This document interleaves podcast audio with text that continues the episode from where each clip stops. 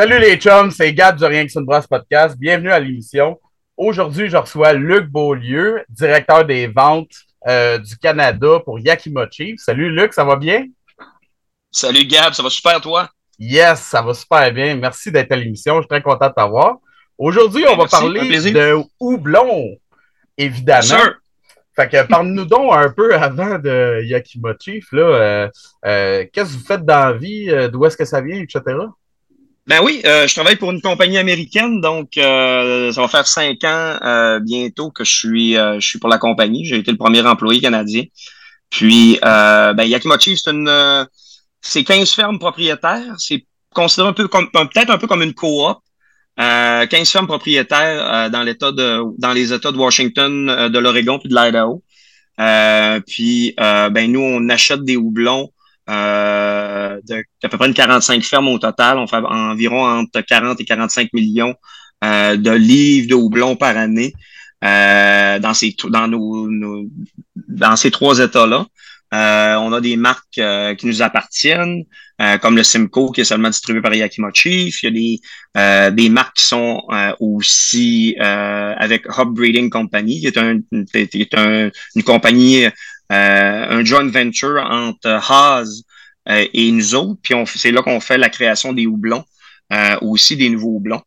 Euh, donc, euh, puis on distribue partout dans le monde. Euh, on a des bureaux, euh, un bureau en Belgique, euh, de- des représentants en Amérique du Sud, à Hong Kong, à- à- en Australie, en Nouvelle-Zélande. Euh, on est deuxième plus gros producteur de houblon au monde. Donc, euh, on en masse pour euh, faire plaisir à tous les brasseurs. Ouais. Évidemment, on a vu votre logo partout, puis vous avez fait des bières aussi, euh, tu sais, comme euh, il y avait la Gabière, là, qui avait les. euh, Oui, on a fait des collabs avec, bières, avec puis, plusieurs ouais. brasseries au Québec, dont la Gabière, Messorem, Bas-Canada, pas Bas-Canada, mais Messorem, euh, tu sais, j'en, passe, le Ralbock. Depuis cinq ans, là, on a fait une méchante gang, Ciboire, tout ça. là. il pas, Mhm. on en a fait quelques-unes. Puis ben, Ouais. c'est ça, les, les gens, les gens ils sont contents d'utiliser nos houblons puis de, de, de promouvoir notre marque. Puis ben ça, ça fait bien plaisir. Hmm.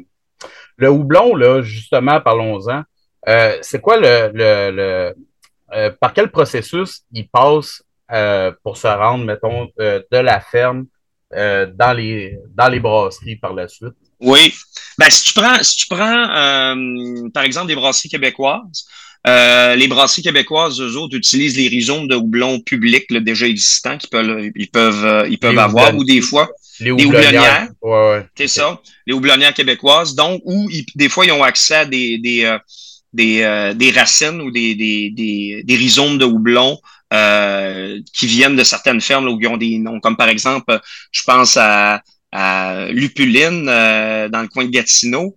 Euh, elle a eu accès à du Eldorado. Fait que là, elle fait pousser du Eldorado québécois. Mais en temps normal, le Eldorado, il est, poussé un peu plus dans la euh, dans l'Ouest euh, dans l'Ouest américain. Fait que, mais là, en temps normal, les, houblonnières au Québec, ben, ils prennent déjà les rootstocks existants, puis ils font pousser ça. Ça prend de deux à trois ans. euh, de deux à trois ans avant d'avoir euh, des, des, des, une bonne euh, une bonne récolte, puis d'être capable de le pouvoir le mettre en pellette, puis de le, de le donner au brasseur. Euh, nous, ce qu'on fait chez Yakima Chief, ben, c'est sûr qu'on fait la, la, la, la, production des houblons et tout, mais on, on fait aussi euh, des croisements, du breeding, donc de la création de nouveaux houblons. On en a fait de notre côté présent, avec comme le Simcoe, c'est nous autres qui l'a créé.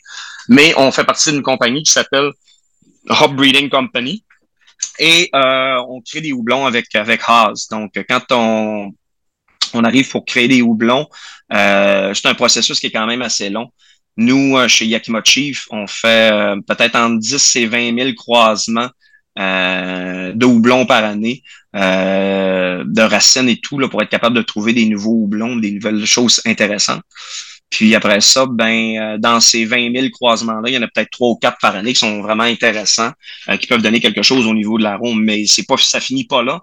Le processus euh, de la création du, du rootstock jusqu'à à temps qu'il soit commercialisé, c'est un minimum d'à peu près de 10 ans. Parce qu'on fait Ah, beaucoup ouais. de, on fait beaucoup de tests. Ouais, on fait beaucoup de tests. Euh, par exemple, dans les champs, euh, on, plante le houblon. Est-ce que le houblon pousse bien? Des fois, le houblon pousse pas bien. Des fois, le cône n'est pas assez euh, généreux. Il n'y a pas assez de lupuline à l'intérieur. Des fois, il est tout simplement pas résistant euh, aux microbes, aux bibites il peut sécher rapidement. Il y a plusieurs, plusieurs facteurs qui font qu'un houblon va être, va être rejeté, va pas être. il faut aussi ben, que ça soit assez rentable pour le, fermier aussi de le faire pousser, puisqu'il y a des houblons sont extraordinaires au niveau aromatique, mais le rendement à, à l'acre n'est pas assez grand.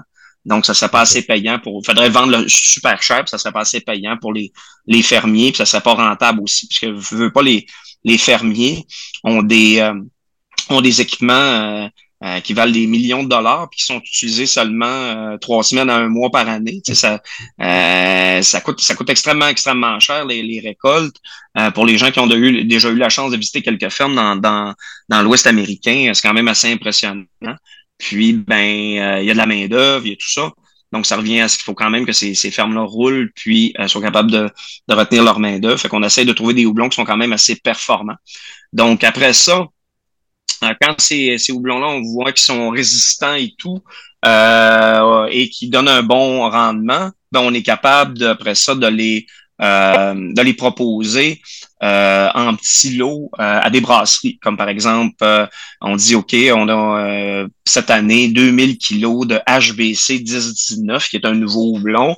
les gens peuvent en commander 5 ou 10 kilos, puis faire des essais. Puis nous autres, ben, ce qu'on veut, c'est le plus de feedback possible, à savoir comment que ça performe dans la bière, est-ce que les arômes sont bons. nous, on fait déjà des tests avant, avant de les envoyer au brasseur, mais c'est vraiment les gars comme vous autres qui nous donnent euh, vraiment le feedback final sur euh, sur euh, qu'est-ce qu'il pense. Puis ben à la fin de tout ça, ben c'est le consommateur qui décide s'il aime le houblon ou pas. Fait que c'est un peu ça le procédé. il y a plusieurs plusieurs produits qui ressortent de ça, hein, comme ben, les pellettes régulières, des, des, des, extraits CO2, CO2 extract, Ensuite, euh, des, des, des, des, huiles aromatiques. Il y, a, il y, a, plusieurs, plusieurs produits qui sont sur le marché qui peuvent, qui peuvent aider les brasseurs, mais le houblon, c'est, c'est une multitude de facettes, une multitude de produits. Puis ben, euh, ça donne un petit peu le résumé de qu'est-ce que quel chemin ça prend avant de se rendre dans les mains du brasseur. Une question qui me vient à l'esprit, là, euh, euh du moment que c'est récolté, euh, combien de temps ça prend, mettons, euh, de la récolte pour que ça soit euh, disponible, mettons, à l'achat par la suite? Mis en pellette, ben, ça dépend des compagnies. Nous autres, on essaie de le faire le plus vite possible parce que de la façon que c'est fait, c'est que quand c'est récolté dans les champs, c'est mis en, en ballot euh, d'à peu près 200 litres et euh, c'est envoyé euh, tout de suite aux, usines ou dans les entrepôts réfrigérés. Euh, sauf que la qualité se dégrade assez rapidement quand tu laisses ça dans, dans, les, dans les ballots. Donc, nous, on essaie de procéder euh, à des euh, à, la mise en pellette le plus rapidement possible. Comme par exemple, ce qui a été récolté en septembre et au début octobre, ben nous déjà dès la deuxième, la première ou la deuxième semaine d'octobre, il y avait déjà des, des, des lots qui étaient déjà en pellette. Okay. Donc, est prêt à livrer. Ceux qui ont des contrats, ben c'est sûr et certain que la plupart des gens qui venaient à Yakima pour sélectionner leur propre houblon euh, avaient des, des houblons en feuilles, donc des lots en feuilles qui pouvaient qui pouvaient faire leur leur, leur, leur, sensory dessus. Puis, mais il y avait déjà des lots qui sont qui étaient prêts à livrer. Donc, euh, les houblons américains en temps normal euh, sont produits euh, de la fin de la récolte. Là, on parle de mi-septembre, fin septembre, jusqu'à la peut-être en février ou mars maximum. Il y a des compagnies qui continuent jusqu'en quasiment avril, mai, juin. Mais là, on parle de houblons, peut-être des high alpha ou des, des houblons qui ont besoin de, moins euh, de finesse un peu. Dans le temps normal, nous, chez Yakimochi, on essaie de tout faire avant le mois de février. Donc, autant le, les produits, le cryo que les produits en pellette régulière. OK souvent, quand on reçoit nos houblons, là, on va, on va avoir un spec sheet un peu là, avec euh, bon, euh, les résultats pour ce lot-là en acide alpha, etc. Est-ce que vous avez un laboratoire sur place? oui. Euh, nous, on a des. On nous, on a, ben, nous, on a deux, deux aspects. C'est sûr que le, le, les, les labos qui font l'analyse complète euh, des houblons. D'ailleurs, nous autres, dans l'industrie, on est un de ceux qui donnent le plus d'informations. Yakimochi, on est un de ceux qui donnent le plus d'informations sur ce qu'il y a à l'intérieur. On donne pas juste l'alpha euh, et le bêta, on donne vraiment, vraiment beaucoup d'informations sur euh, qu'est-ce que le qu'est-ce que le houblon qu'on vous propose contient. Donc, il y a des informations sur les huiles aromatiques, euh, le, HSI, donc est le, le, taux, pas le taux, mais le l'indice de, de, de, de, euh, de dégradation des houblons. Euh, il y a plein, plein de choses que nous autres on fournit. Euh, mais aussi, ce qu'on fait euh, depuis quelques années, aussi, on a une, équipe de, de, recherche et de, de sensory. Donc, ce qu'on vous donne, on peut vous donner aussi euh, des spider graphs sur, par exemple, qu'est-ce que le houblon donne au nez au sensory. Donc, il y a plusieurs personnes qui sont entraînées chez Yakima à faire du sensory sur les lots de houblon qui rentrent. Donc, on, vous on peut vous envoyer des spider graphs de ces lots-là. Donc, est-ce que ces lots-là sont tropicaux, citrus, woody, euh, tous, ces, tous ces trucs-là, on est capable de le fournir en plus des euh, études régulières sur les huiles que, que, le houblon contient. Fait que il y a vraiment, vraiment une multitude d'informations qui est fournie au brasseur avant de euh, ben, quand le brasseur reçoit ses houblons, ben, il est capable de voir euh, une multitude d'informations sur ce que le houblon contient. C'est pas juste euh, mm. alpha puis citra, c'est beaucoup plus complexe que ça. Ouais, ouais. Puis je confirme, vous êtes un des seuls qui envoie beaucoup d'informations. des fois, j'ai déjà eu bien de la misère à trouver des infos, fait que c'est tout le temps le fun de d'avoir accès à ces informations-là. En plus, avec votre outil en ligne là, pour euh, chercher un lot en particulier, c'est vraiment. C'est ça, le lot lookup, là, c'est l'outil des, l'outil des brasseurs, les gens l'aiment bien. Ah oui, moi j'ai adoré en tout cas. non, tant mieux. Euh, quelle propriété est-ce qu'on devrait euh, toujours regarder quand on choisit un houblon pour une recette? Là, c'est sûr, ça va dépendre de la recette. ça va dépendre du mm-hmm. type de bière que tu veux faire mais c'est quoi les, propriétés, vraiment les premières qu'on devrait regarder, tu penses? Ben, c'est ça. C'est en basant sur le, type de bière que tu veux faire. Euh, c'est sûr, certain que tu fais des bières de type noble, tu iras pas avec des, des, des, des euh, comme par exemple des lagers, des trucs du genre. Tu iras pas avec des houblons super aromatiques avec des alphas super hauts. Donc, c'est vraiment de regarder la base euh, des houblons et de ta recette. par exemple, il y a une, on, on vend à peu près une soixantaine, 60 euh, à 65 sortes de houblons différents. Donc, il y en a pour à peu près toutes les propriétés. Mais c'est vraiment la base de ta recette qui va faire quel genre de houblon tu vas choisir. Puis après, ben, il y en a qui font de l'expérimentation. Donc, euh, euh, il y en a qui vont essayer des, houblons qui sont pas nécessairement, c'est genre euh, classique pour ce genre de bière-là.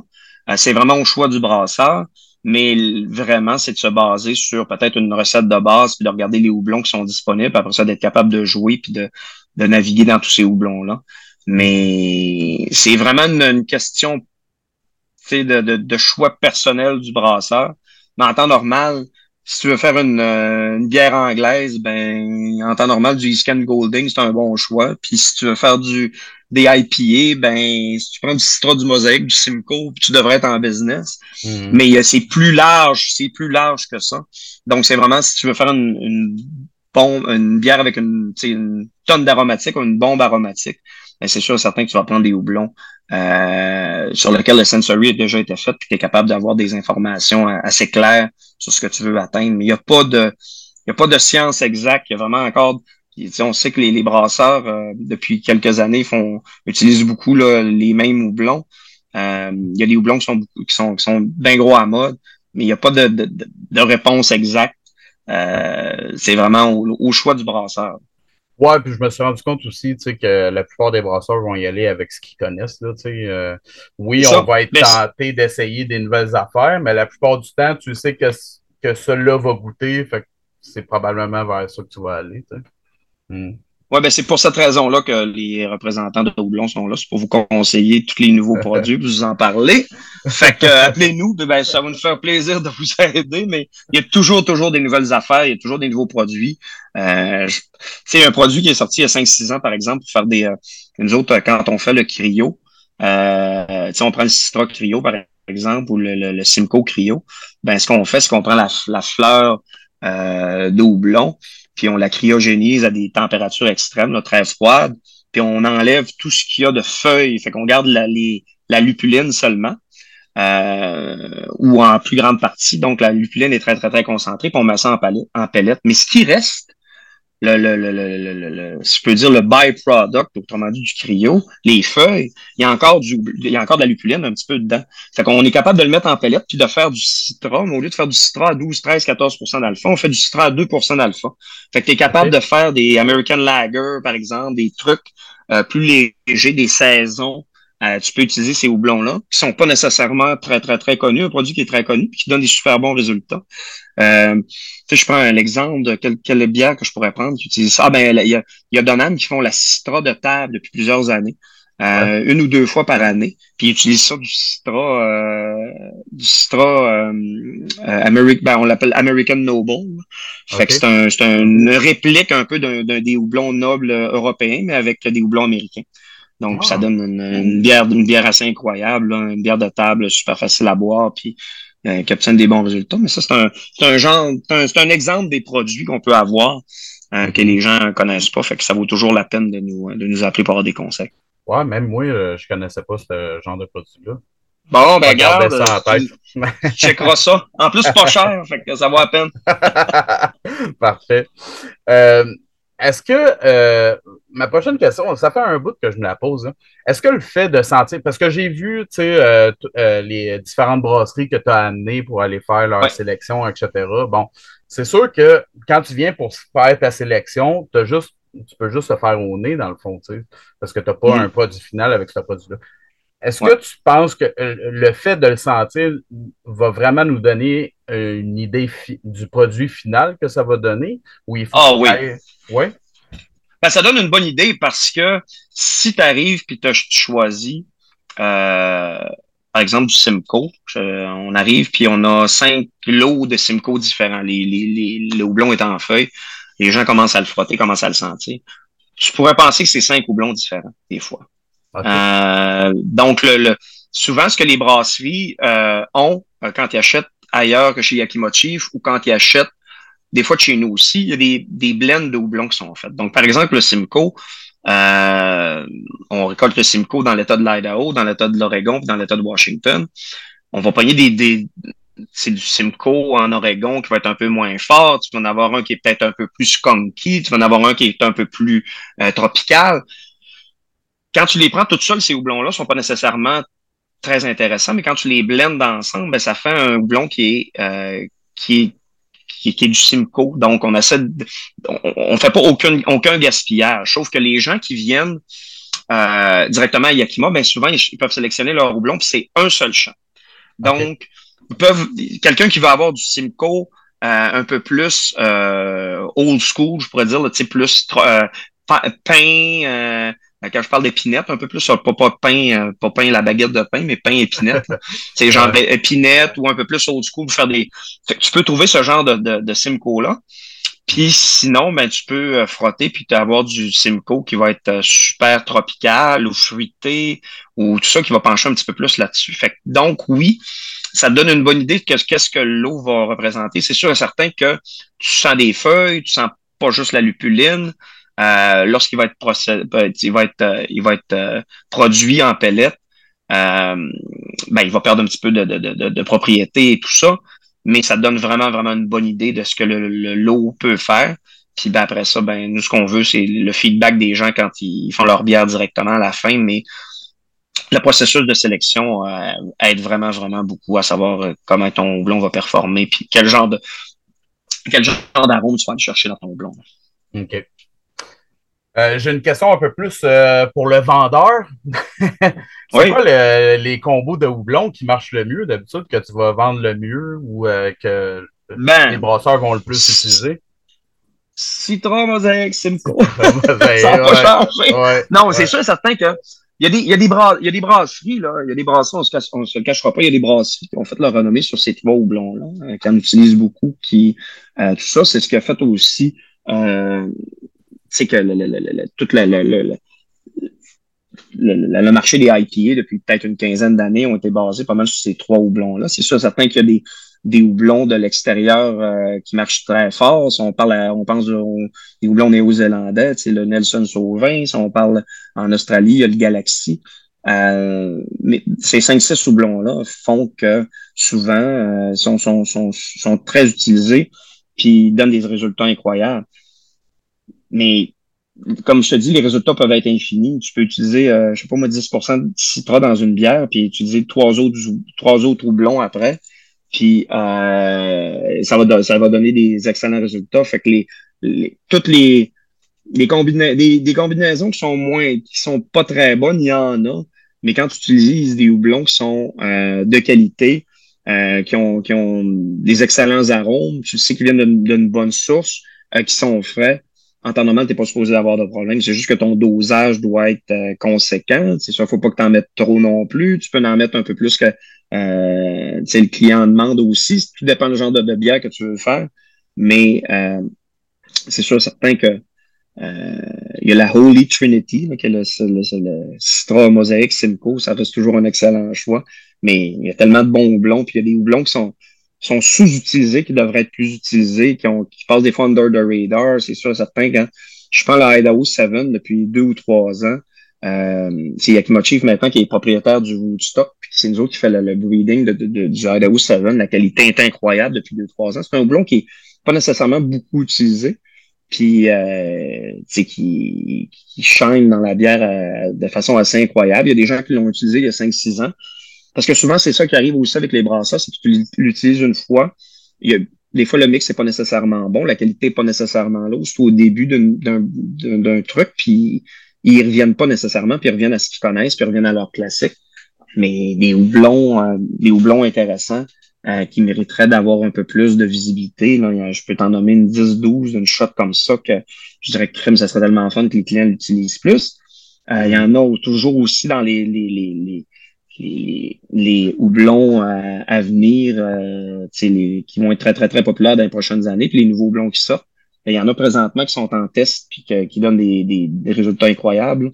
HBC 586, c'est un des houblons hein, les plus excitants peut-être qui est sorti depuis Mosaïque. Euh, donc, il y a plusieurs, euh, il y a plusieurs options, mais euh, c'est sûr certain que je ne sais pas si c'est à cause que les, les, les brasseurs sont occupés ou les brasseurs sont justement peut-être moins euh, curieux, mais c'est sûr et certain qu'encore le Citra Mosaic Simcoe, euh, ça donne des, résultats assez incroyables. OK. Euh, je vais te parler des nouvelles souches de houblon. Tu en as beaucoup parlé, tu en as déjà parlé au début là, de notre entrevue. ma question, c'est est-ce que vous faites d'emblée entre 10 et 20 000, comme tu disais, hybridation, là, test. Est-ce que vous les faites d'emblée, ça, à chaque année? Ou, euh? Oui, c'est pas mal, ça tourne pas mal toujours autour de ça pour avoir des, des bons résultats.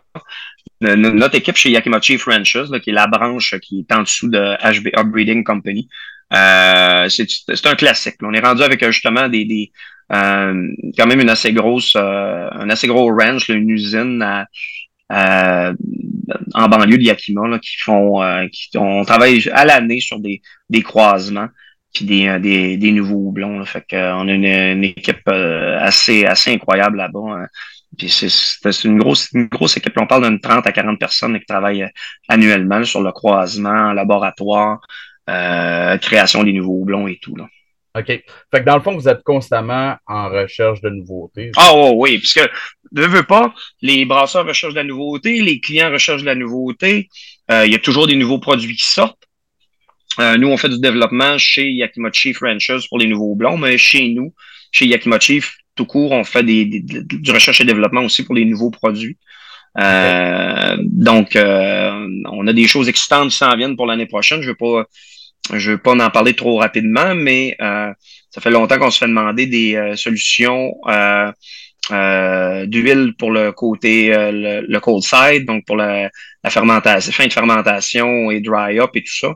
Puis ben, on a une, quelque chose qui s'en vient qui est vraiment, vraiment excitant, différent de ce que les compétiteurs font. Donc, vous allez en entendre parler assez rapidement, mais on est toujours en recherche et développement de nouveaux produits. Les, les, les, les brasseurs s'adaptent, les brasseurs veulent des nouvelles choses. Les brasseurs veulent avoir des, des, des trucs qui vont leur faciliter la vie. Puis, euh, qu'est-ce que tu aimerais mieux mettre? Un, 15 kilos de, de houblon euh, en dry-up qui va sais, qui va, qui va, qui va, va boire. qui va boire, mais ça que je veux dire, qui va saturer ta bière, qui va boire, puis tu vas avoir moins de produits finis. Ou tu aimerais mieux mettre 250 grammes de liquide qui va te donner exactement le même résultat, puis tu vas avoir plus de produits finis à la fin. Ben, la question, tu sais, tu réponds à la question. Fait que c'est des, des, des, des genres de trucs comme ça sur lesquels on travaille. Puis ben, c'est toujours, c'est toujours assez excitant de savoir ce qui va, ce qui va s'en venir, mais euh, ça s'en vient, puis soyez patients, vous allez l'entendre parler assez rapidement. ça, ça, m'excite, ça. ben, j'espère. Ben, moi aussi, je suis excité. Euh, prochaine question, c'est quoi les meilleures pratiques de conservation du houblon euh, pour un sac, dans le cas d'un sac fermé? C'est quoi la meilleure manière de, de conserver ça? Ben, la meilleure manière, il y a bien des gens qui disent ah, il faut que ça soit tenu au froid, vraiment froid, puis tout le kit. Euh, pas nécessairement. Euh, si le houblon, le sac est fermé, euh, euh nous autres, ce qu'on donne là, comme, euh, comme limite, c'est à peu près, on parle de 3 à 4 ans. Puis même à ça, même plus tard, ça peut être utilisé aussi. C'est sûr qu'il va y avoir une perte d'alpha et tout. mais le houblon, ce qu'on conseille, c'est de le tenir autour de 3 degrés Celsius. Okay. N'êtes pas obligé de mettre dans un congélateur frigidaire seulement, 3 degrés. Si le sac n'est pas ouvert, parce que nous autres, nos, nos sacs sont flochés au, gaz, euh, c'est du nitrogène. Euh, donc, si le sac n'est pas ouvert, euh, puis tu as, un houblon, comme par exemple, tu peux encore utiliser du houblon qui a été récolté en 2019 présentement sans problème. OK. Euh, fait que en temps normal, c'est du Yakimochi, un bon 3-4 ans, là, sans, sans, sans, problème, sans avoir peur. Puis ben, si le sac est ouvert, là, c'est sûr certain que tu n'as plus le gaz. Euh, c'est sûr, la, meilleure façon, euh, c'est de, de, de faire sortir toute l'air à peu près quand tu le remets ou de le taper le plus possible. Euh, mais il faut que tu fais assez de l'utiliser peut-être dans le mois ou deux mois qui suivent, mais peut-être pas plus longtemps que ça. C'est une fois que ah une fois que l'air rentre, euh, c'est plus touché. Euh, on peut plus rien garantir. Euh, fait que c'est sûr certain que euh, faut pas que tu le gardes trop trop trop longtemps. Si, tu, si ton sac est ouvert, je suis pas sûr qu'après après un an, ça va être encore bon. OK. Euh, ça, c'est la prochaine question. Je te l'ai déjà posée quand, quand on s'était vu euh, dans mon précédent travail. Euh, là, je tenais à te la reposer. Est-ce que utiliser un vacuum sealer, un, un, un sous-vide, euh, genre un food saver, est-ce que ça peut aider à la conservation des sacs? Quand ils sont ouverts? Ben, ça ne ça, ça changera pas grand-chose. C'est que, comme par exemple, nous autres, quand il n'y a pas de gaz à l'intérieur, il y a déjà un petit peu d'air qui rentre, puis le, le houblon a déjà été exposé à l'air. Euh, si je reprends des revendeurs de houblon, souvent, il y en a qui prennent un sac plein, ils enlèvent l'air dedans, puis ils ont justement un, un food saver de chez Costco. Ouais. Ça aide, mais c'est pas c'est pas génial. C'est pas mm. euh, c'est pas c'est vraiment pas euh, quelque chose qui, qui, qui, est recommandé. Donc, si vous achetez les plus petits formats, autant les, les, les, les brasseurs maison, euh, que euh, ben, les brasseurs professionnels. Ce qu'on vous conseille, c'est de prendre le pack original. Si vous pouvez acheter du houblon euh, en petit sac d'un revendeur, ben souvent ce qu'il prend, c'est un, il va prendre un sac de 5 kilos, puis il va faire plein de petits sachets avec. Mm. Ça risque de ça risque de pas être super. je me souviens quand j'ai commencé à être, à être brasseur maison, euh, pour pas nommer la, compagnie, il y avait une, place où j'achetais mon blond, ils mettaient ça dans des petits pots de pilules. Ah. C'était pas. on le sait pas de qui tu parles. ben là, je, je voulais pas en parler, mais c'est ça. C'était tout dans des pots de pilules. Fait que, tu sais, le houblon était pas super, super, euh, c'est super de qualité. Mais ça, on n'était pas vraiment au courant dans ce temps-là. Là, maintenant, on le sait. Euh, mais euh, vraiment, oui, ça peut aider. Mais dans le fond, ce que je conseille de faire, c'est vraiment de vider le sac le plus complet, de, de le rouler au maximum, puis de le taper. Ça fera pas une grosse, grosse dose différence. OK. Euh, j'ai déjà eu. Euh, ma prochaine question, c'est parce que je l'ai déjà vécu. On dirait que le résultat, des fois, avec certains houblons, euh, ça peut varier selon. Ben, peut-être pas l'âge, mais surtout l'année de récolte. Qu'est-ce qui peut expliquer ça? Parce que dans le fond, moi, j'ai déjà utilisé un certain houblon pour une bière. C'était une récolte, mettons, 2019. C'est sorti super tropical sur, le fruit, sur les fruits tropicaux. Mm-hmm. J'ai réutilisé le même houblon, mais euh, une récolte 2020, je pense. Et puis là, on est tombé dans le skunk euh, totalement. Ouais. Qu'est-ce qui peut expliquer ça? Est-ce que c'est normal? Ben, il y a une multitude, il y a une multitude de, de, de, de raisons pourquoi ça pourrait arriver. Euh, si on parle juste du houblon, ben, chaque année, le houblon est différent. C'est un produit d'agriculture. Donc, tout dépend. Ça a-tu été une, année qui a eu de la sécheresse? Y a-tu assez d'eau dans les champs? Comment ça a sorti? Euh, le houblon a été exposé à, à, quelque chose? Le houblon que tu as eu OK, c'était du un Citra 2019, par exemple. Je prends un Citra comme exemple. Ça peut être n'importe quoi. Citra 2019, puis Citra 2020. T'as acheté ton blond où? Euh, il y a d'autres, peut-être d'autres variables. Ça peut venir du grain. Euh, les, les, le malt et ces choses-là, les enzymes, c'est exactement le même problème. Comme par exemple, euh, présentement, au Canada, dans la dernière année, il y a eu des sécheresses dans l'Ouest. Donc, les houblons, les, les, le, le malt est moins performant. Donc, il y a une multitude de raisons pour lesquelles ça peut arriver, sauf que si c'est le houblon même, à chaque année, le houblon est différent parce que c'est un produit d'agriculture. Donc, il y, a, une multitude de, facteurs euh, qui peuvent faire que le houblon sera pas bon. Euh, mais euh, ce que je peux voir, si ton houblon était euh, santé à moufette, il a peut-être été exposé à l'air, peut-être un procès, il y a peut-être eu quelque chose qui est arrivé dans le processus d'empaquetage, euh, hmm. La réponse exacte est dure à trouver. Euh, mais euh, c'est juste au niveau du houblon. Les possibilités, ça serait euh, température différente, donc vague de chaleur suivie de ou manque d'eau, qui donne des houblons peut-être un peu plus faibles en, en alpha, moins aromatiques. c'est ce que je pourrais voir là, comme, comme problème. OK. Fait qu'au final, tu sais, si ça s'appelle Citra, ça veut pas dire que ça va tout le temps avoir le même goût euh, euh, euh spécifique, spécifique, ben, Non, parce qu'il y a des gens, il y a des gens qui vont qui vont chercher du Citra qui, qui tu sais, euh, on parle un petit peu de pipi de chat, là, tu sais, il y a toujours une petite, mm. une petite odeur un peu pipi de chat dans le Citra. Il y en a qui adorent ça, il y en a, il y en a qui aiment pas ça. Donc, il y en a qui vont chercher du. Moi, j'ai des, des clients des États-Unis qui viennent au bureau à Yakima, puis ils veulent du Citra qui goûte le Orange Creamsicle. ça, c'est leur, c'est leur description. Puis ils font du sensory. Puis ce qu'ils veulent, c'est du Orange Creamsicle. Fait que, oui, tu vas avoir une sorte de houblon.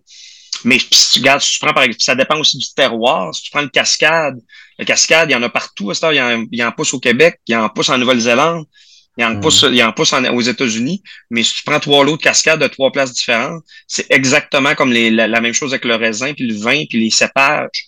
Si tu prends du cépage, euh, un cépage qui est poussé au Québec, puis un cépage qui est poussé en, Europe, tu vas pas, pas en tout avoir le même résultat. Donc, ça, même si ça porte le même nom, ça s'applique au, ça s'applique euh, au blond aussi. OK. OK. Euh, petite question technique. Est-ce que c'est possible d'avoir une contamination qui provient du houblon Andrea? Parce que je suis sûr qu'il y a, il y, a, il y a des brasseurs qui sont déjà posé la question, tu sais, mettons. Ben, c'est pas supposé parce que le houblon est antiseptique. Donc, le houblon est utilisé pour justement euh, être capable, euh, parce que le houblon est, pas supposé de créer une contamination. C'est sûr qu'il y a du hop qui peut arriver, hmm. euh, tout ça quand, avec, la levure et tout, mais créer une contamination qui vient du houblon, ça, me, ça serait quasiment impossible parce que le, hmm. le houblon est utilisé pour l'aromatique, mais aussi pour, pour, pour aseptiser hmm. ta bière.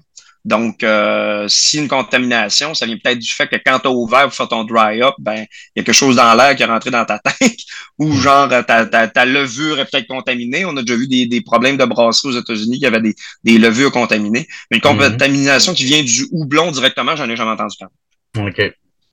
Mais je te posais la question parce que je me l'ai déjà fait poser. Fait que ça, c'est ah, une bonne ben chose à répondre. Non, non, mais c'est sûr. mais moi, j'ai jamais eu.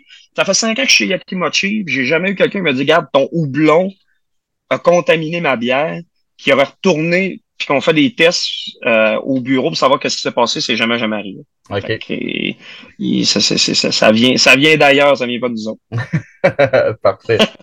Ouais, mais souvent, euh, c'est ça, c'est euh, toujours plus facile quand tu as une contamination. Quand tu fais face à une contamination, c'est toujours plus facile de dire Ah, ça doit venir du fournisseur de ça ou de ça, tu sais, à la place de se regarder, ben de regarder ses process en soi-même, là, tu sais. C'est carrément, souvent, c'est ça. Souvent, c'est ça. T'as-tu utilisé quelque chose qui était, qui était sale, ton râteau, je sais pas trop, tes, tes équipements même ont été bien nettoyés, bien aseptisés? Il y a bien une multitude de choses, mais le houblon en temps normal est, est aseptique, donc ne devrait pas avoir de problème. OK. En terminant, c'est quoi les plus grosses erreurs que tu as déjà vues ou entendues qu'un brasseur aurait pu faire euh, dans l'utilisation du houblon ou dans la conservation ou euh, quelque chose comme ça? Pas en mettre assez, ça c'est la plus grosse erreur. Mettez-en toujours, toujours plus. C'est bon. ça. va bien aller. Non, sans farce, ben c'est ça, c'est que souvent, les gens ont peur d'en mettre. Euh, il y a des brasseries des brasseurs qui disent ben bon, ils veulent faire des économies puis ils veulent atteindre une bombe d'aromatique et tout ça, mais ils en mettent pas assez. Donc, je, fais, je fais des farces, mais c'est souvent euh, mettez-en un peu plus, puis ça devrait être ça devrait être pas mal. Puis moi, ben, ça m'aide dans mes ventes, fait que je suis bien content. mais euh, à part ça, non, c'est sûr, comme je vous dis, si le, le, houblon est frais, conservé au froid, bien utilisé, euh, t'es pas supposé avoir de problème avec nos produits. C'est vraiment une question euh, euh, de base, mais les gens, euh, quand, quand le, le, produit est bien utilisé, il ne devrait pas avoir de problème. Mais mm-hmm. ce que je peux voir, c'est la seule chose, c'est si tu doutes, mais un peu plus, puis ça devrait être correct. t'as, bien, raison là-dessus, je suis bien d'accord. yes, sir, ben, c'est bon.